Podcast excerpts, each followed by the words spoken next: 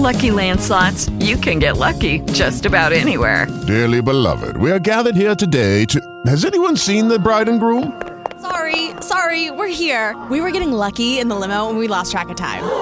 No, Lucky Land Casino, with cash prizes that add up quicker than a guest registry. In that case, I pronounce you lucky. Play for free at LuckyLandSlots.com. Daily bonuses are waiting. No purchase necessary. Void where prohibited by law. 18 plus. Terms and conditions apply. See website for details. Hello, Hockey World. Today is Friday, February 9th, and I am pleased to be joined once again by the former assistant general manager of the Toronto Maple Leafs, Mr. Bill Watters. Good morning, Bill. Good morning, Michael. Bill, the Maple Leafs, at this point, you could say it have had a fairly successful season. Third place in the Atlantic Division, seemed to be guaranteed a playoff spot, 15 points ahead of teams like Florida, Montreal, and Detroit, but probably not going to catch Boston or Tampa Bay for the first two spots in the division. Just as an overview, what have your thoughts been on the Leafs and how they've played so far? Well, I think they've probably exceeded reasonable expectations. They have found a goaltender that wins a lot of games for them, and that's all part of the team. I don't take that as a team weakness. Their team speed and their movement of the puck is something that people take particular notice of, and if you've got a slow-footed team that's against you, it becomes even more obvious. Since Babcock gave in and changed his fourth line to provide it with more speed, that's been a different team, in my estimation. He's been able to roll four lines more comfortably without worrying about there being a weakness on the fourth line from a speed standpoint.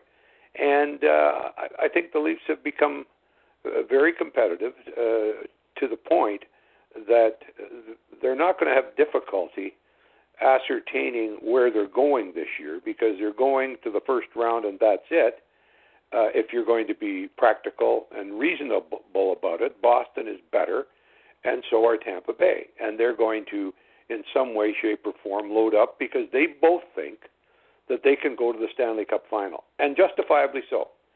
So the Leafs, I think the Leafs have done well. If you dial back to what they're trying to accomplish, they're rebuilding a team that can win a Stanley Cup. The team that is now playing as well as they can, within reason, is not ready to win the Stanley Cup.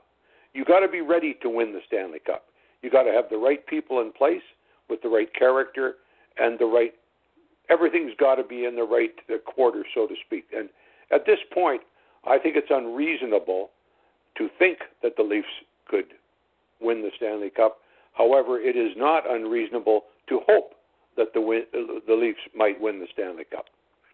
Well, there seems to be a little bit of a split, and then maybe that's being overly dramatic, but, you know, in covering the team and being in the building for every game, all but two games this year, and being at media availabilities, the last week or so, Mike Babcock has basically come out after the morning skate and lobbied openly to the media, through the media, to GM Lou Lamorello to, basically, well, we could use some help, or, we got to prove that we're good enough to, get some help, meaning if we're a contender, then that should justify going out and adding players at the deadline. And I just get the impression from where the direction of the team is based on the management that they're not on the same page there, that they're probably closer to what you and I think, where this is still a team developing, and that there are pieces that they have on the roster right now that they potentially could sell before the deadline, and that they're not convinced that this team is a fully formed contender. Yeah, I think that if you look at how the chain of command works there, and Brendan is the boss, and I think all people involved would attest to that. And it's up to Brendan to make a decision on the team that he sees playing against the Ottawa Senators this week and going on to the Columbus Blue Jackets next. he has to decide whether this team, as it's presently structured, can advance beyond the first round. And if he comes to the conclusion that most hockey people would, player for player, skill for skill, they can't. If the goaltender is unconscious, of course they can. But that can happen. So you almost have to eliminate the goaltender and make it a constant. But if Brendan decides that all they're doing is playing the first round to the best of their ability, and if they win, good for them. But we're not going to give up any of the players that are on that team now whose age is lower than 25. That's their future. So my point is, if they wanted to get somebody who could substantively help them immediately, they have to get a defenseman who's big enough and strong enough to play in front of the net and add speed to the team as well as skill. And that's going to cost them draft picks, number one, and a candidate off the team, number two, and a prospect. It's going to be that's what they're trying to get for Nash, Rick Nash, I'm thinking of. And that's too much. But anyway, that's what they demand. Rick Nash could not help the Maple Leafs. I think they need to augment a young defense to give them some playoff experience. I wouldn't go shopping for McDonagh. But if McDonough's made available to me and I take his salary for next year, I could find a formula that would not include one of my young prime candidates for development and for our ultimate goal, I would consider it. I don't think that's going to become a part of the marketplace. But if it did, I would do that. But I think Brendan has to establish with the people that make the hockey decisions as to who plays and make the hockey decision as to who goes, he has to tell them that we are trying to get to next year where we'll be more likely to advance beyond the first round. And that's not going to be easy. I mean, Boston's got a wonderful hockey team. There's no denying it. And so has Tampa. So that's going to be a constant problem. You've got to get yourself up into that stratosphere. And it's going to require some significant moves, but not at the expense of giving up on candidates to be players you'll need when you're ready to win the Stanley Cup. So maybe that's the wrong way to do it, but if you set out to do it, you should give it one more year. And then you just say, well, they haven't developed the way they should, they're not contributing to this team getting any better, I'm going to move them.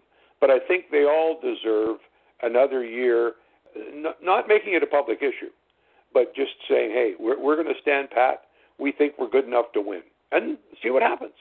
But I don't think that it's a wise move to try and give up a first-round pick and a player for Mike Green. You can't be giving up a first-round pick and a prospect for Mike Green. You have to get somebody that can contribute on both sides of the puck as a defenseman and somebody who's got some balls. Yeah, That's what they need. They need some toughness.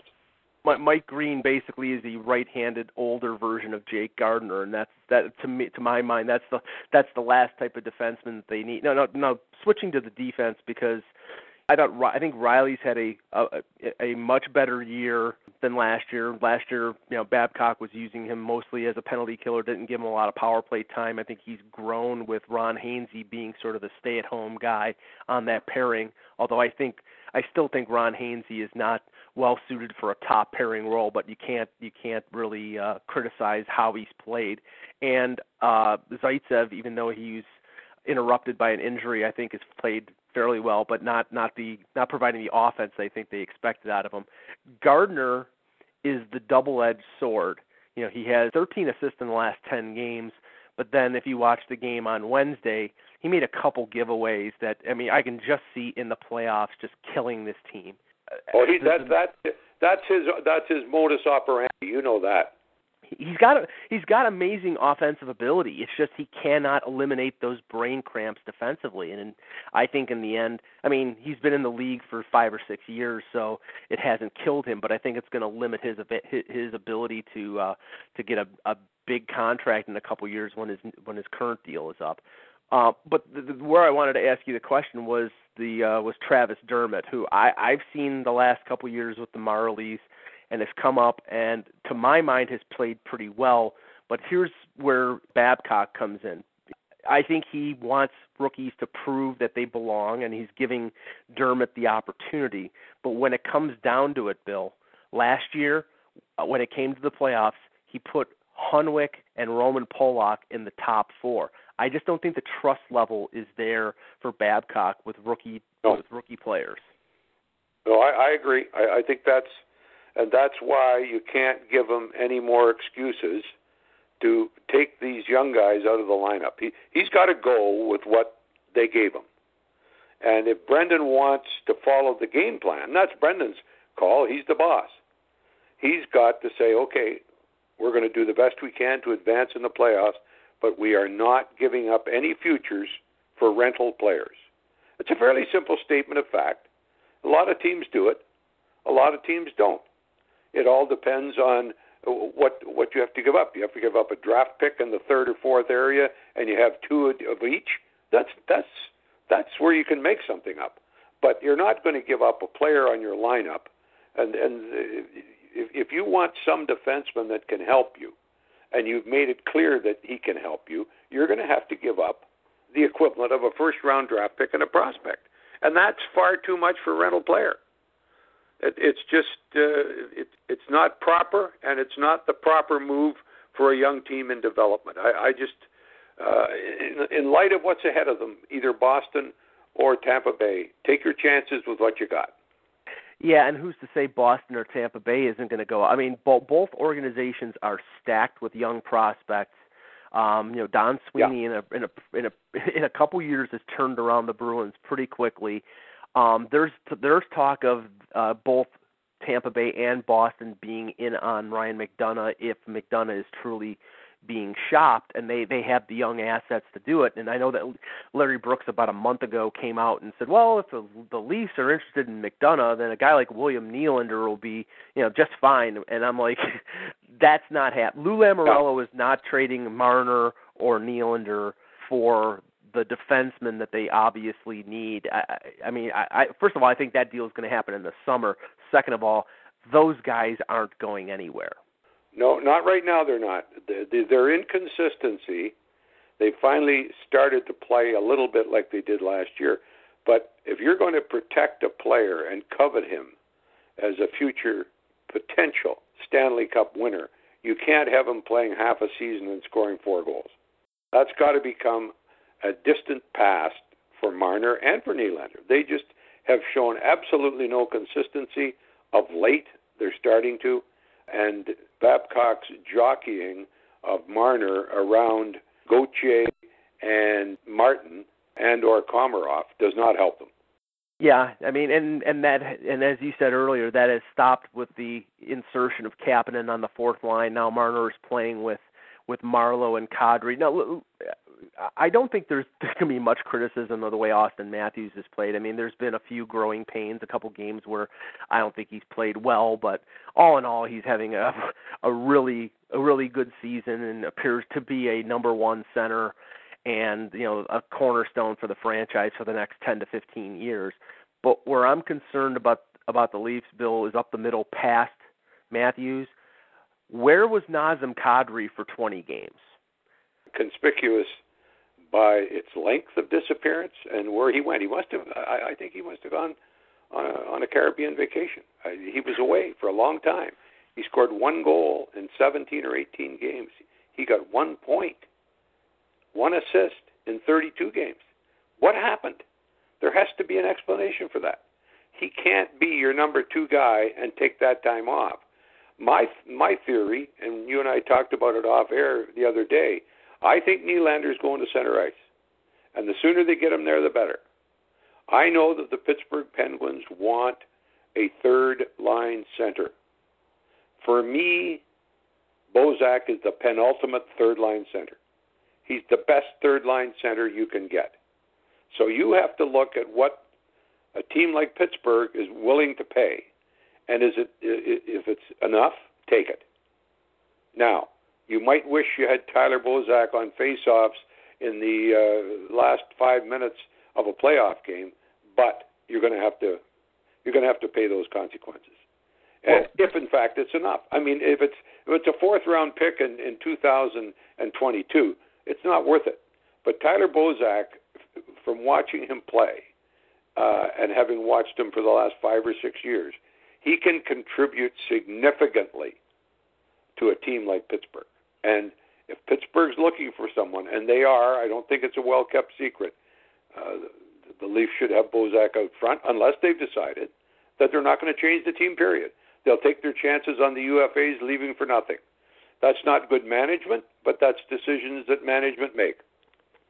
Well, I mean, and there's evidence regarding Nylander moving to the middle, maybe not this year. I personally think that if they do trade Bozak, that what they'll do as a stopgap, even though Babcock doesn't want to play him up the middle, is that they would move Marleau to the middle because he's experienced, and that would go along with what, if Babcock is of a mindset of winning now, then that's more consistent. But I do think you're right. I mean, they've been using Nylander on face-offs as much as Matthews. I think Nylander is a right-hand shot, so he's taking on the draws on the right side and Matthews on the left. Yeah.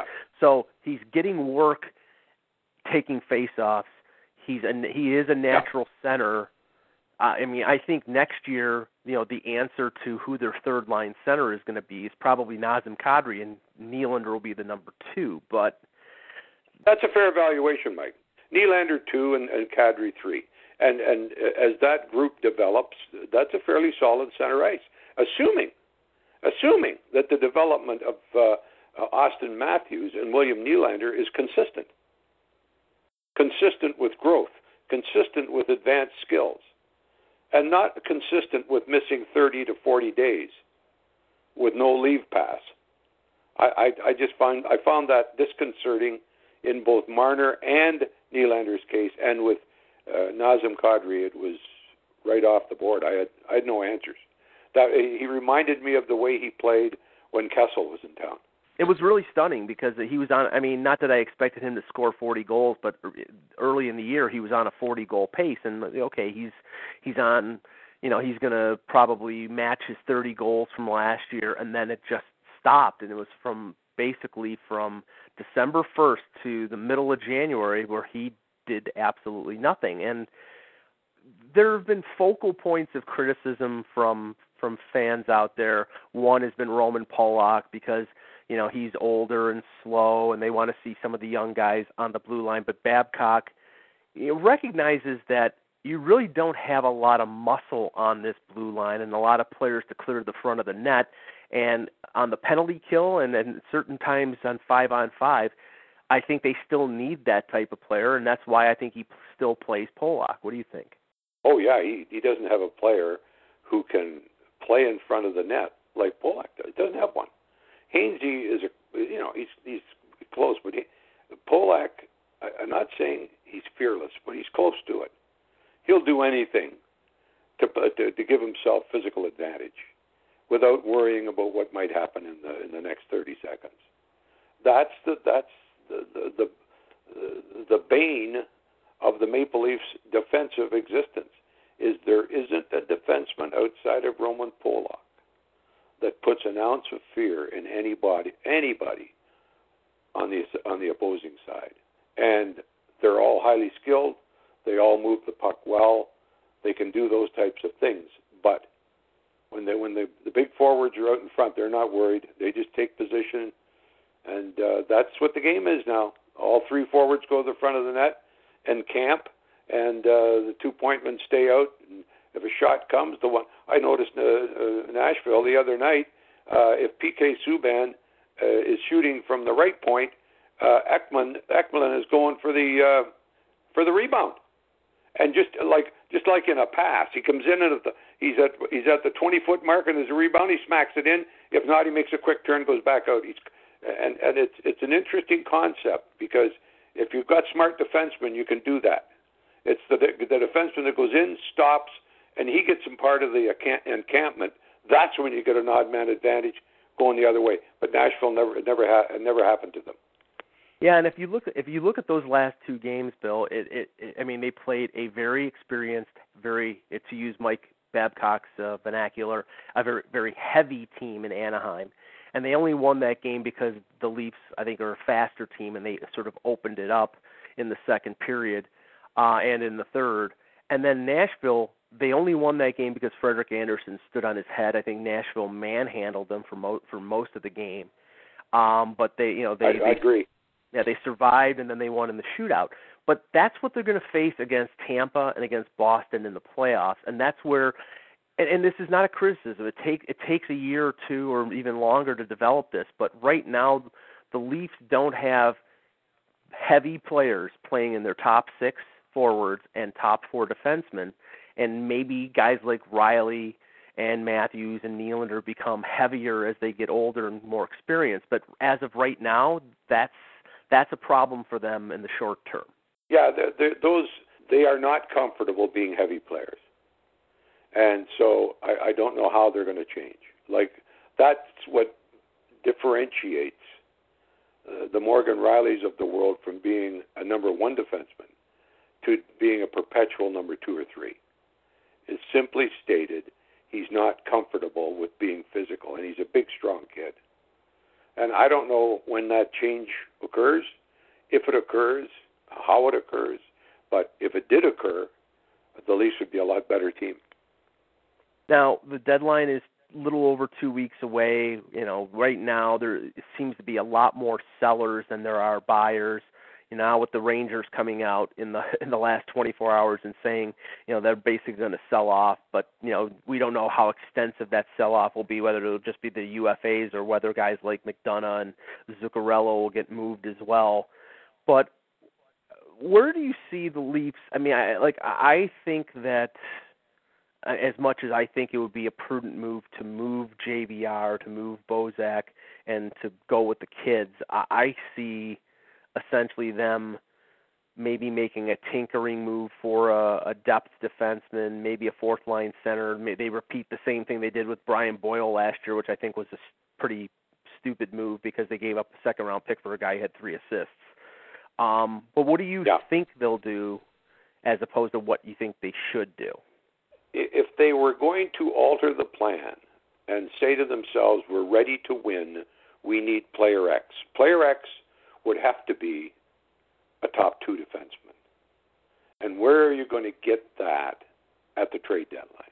The only way you're going to get it is if you suck up a lot of salary, which the Leafs can at this point, but they can't 2 or 3 years down the road. So I think they're going to tinker. And I think it's going to be Shanahan that makes that decision. Because as you know, and I remember Pat Burns used to say to me, Willie, if you and Cliff aren't happy with me not playing the kids, he said, get rid of the old guys. Because coaches have a hard time insulting a 10-year veteran. And it permeates the team. So if you're going to go with the kids, you better get rid of the guys that are over 30. And at this point, that's counterproductive for the Leafs. I don't think you get rid of Komarov just because he's over 30. You play Komarov on the fourth line, let him kill penalties, and give him 15 to 18 minutes a game. I don't care how he gets it. He doesn't hurt you while he's got it. And the same with Hainsey. Hainsey has been utilized perfectly by Babcock. And to your point, maybe he's a pairing too high. I don't know. But I know one thing. He kills more penalties and it sucks up more penalty time than anybody in the league. That's a valuable commodity. So you don't get rid of him just because he doesn't suit an age requirement. And I don't see them getting a one or two defenseman. I don't see them giving up any of their prospects for whomever they're in the market for. And if they do, at this point in the season, I say shame on you because you failed to recognize that the Boston Bruins and the Tampa Bay Lightning are teams that are better than you, more experienced than you, and better ready to advance in the playoffs than the Leafs are. They've all got good goaltending, all three of them. The Leafs' defense doesn't compare to Boston's or Tampa's. Their forwards are young kids. They don't have the Stamkos and the Kucherov, the 5-year guys that have proven themselves. Tampa's got it, and so has Boston. If the Leafs had a Bergeron instead of a Nazem Kadri, we'd have a different race. But we don't. So there's no sense of talking about that. But it's not time for the Leafs to prepare for extra rounds in the playoffs.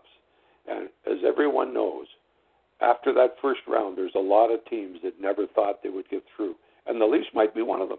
They might just be on their game at the time they're in the first round against the Bruins and or Tampa Bay Lightning. And Game 7, Babcock coaching, I can see it being 0-0 and somebody gets a goal with about five minutes to go. All of a sudden, the Leafs are in the second round. But you don't hinder your long-term plan by thinking you can do that. This has to evolve.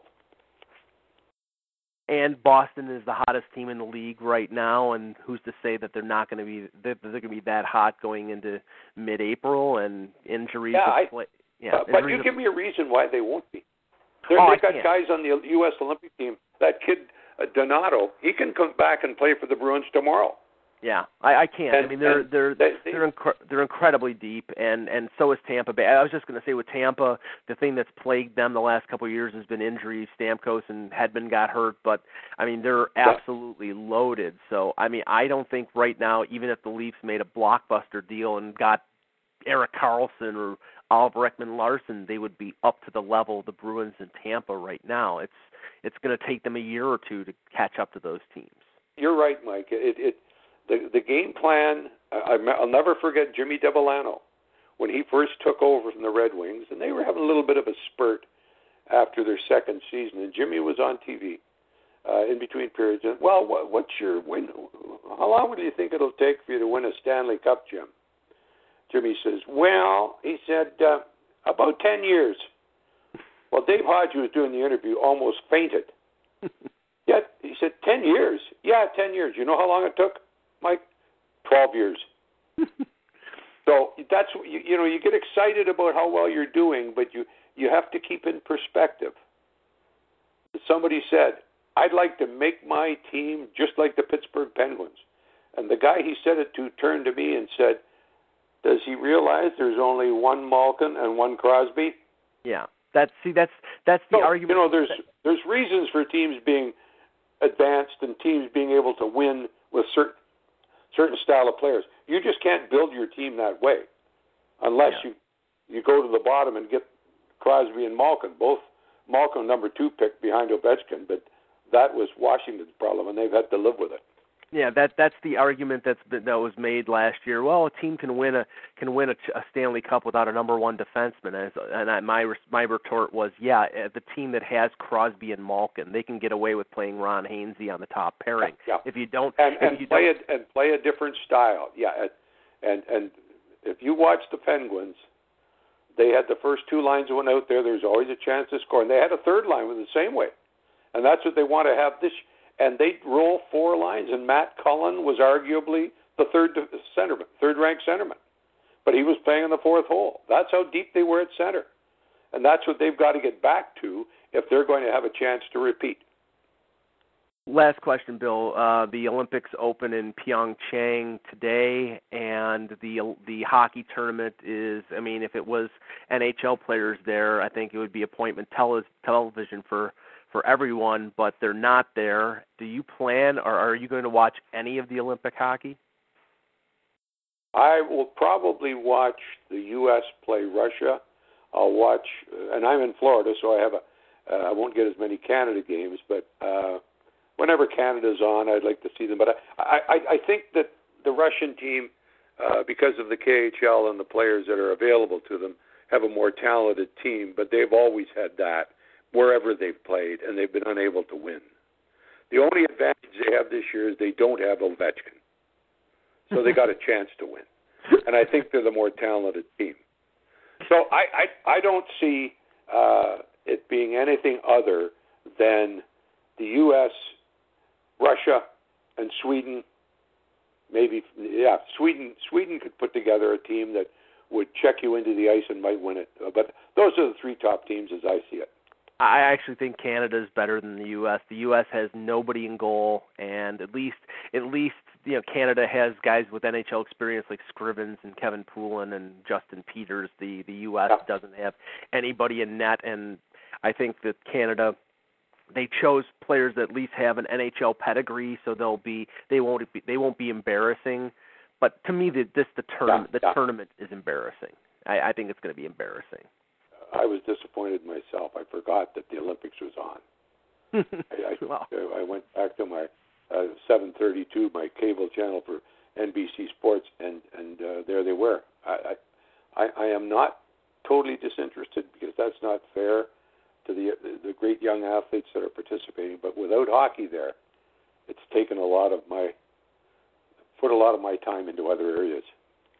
Well, Bill, once again, I appreciate you coming on, and we'll definitely want to have you on after the deadline to analyze what the Leafs did or didn't do. I hope you have a good weekend. Yeah, keep the tapes, Mike, because if I'm wrong, I want to be embarrassed. Because there'll be a show in how wrong I was, Mike. If I'm wrong, I'm going to be really wrong. Will do. I'll trust you to keep the tapes. Definitely. I will do that. For Bill Watters, I'm Mike Lagello. Thanks for listening. With Lucky Land Slots, you can get lucky just about anywhere. Dearly beloved, we are gathered here today to... Has anyone seen the bride and groom? Sorry, we're here. We were getting lucky in the limo and we lost track of time. No, Lucky Land Casino, with cash prizes that add up quicker than a guest registry. In that case, I pronounce you lucky. Play for free at LuckyLandSlots.com. Daily bonuses are waiting. No purchase necessary. Void where prohibited by law. 18+. Terms and conditions apply. See website for details.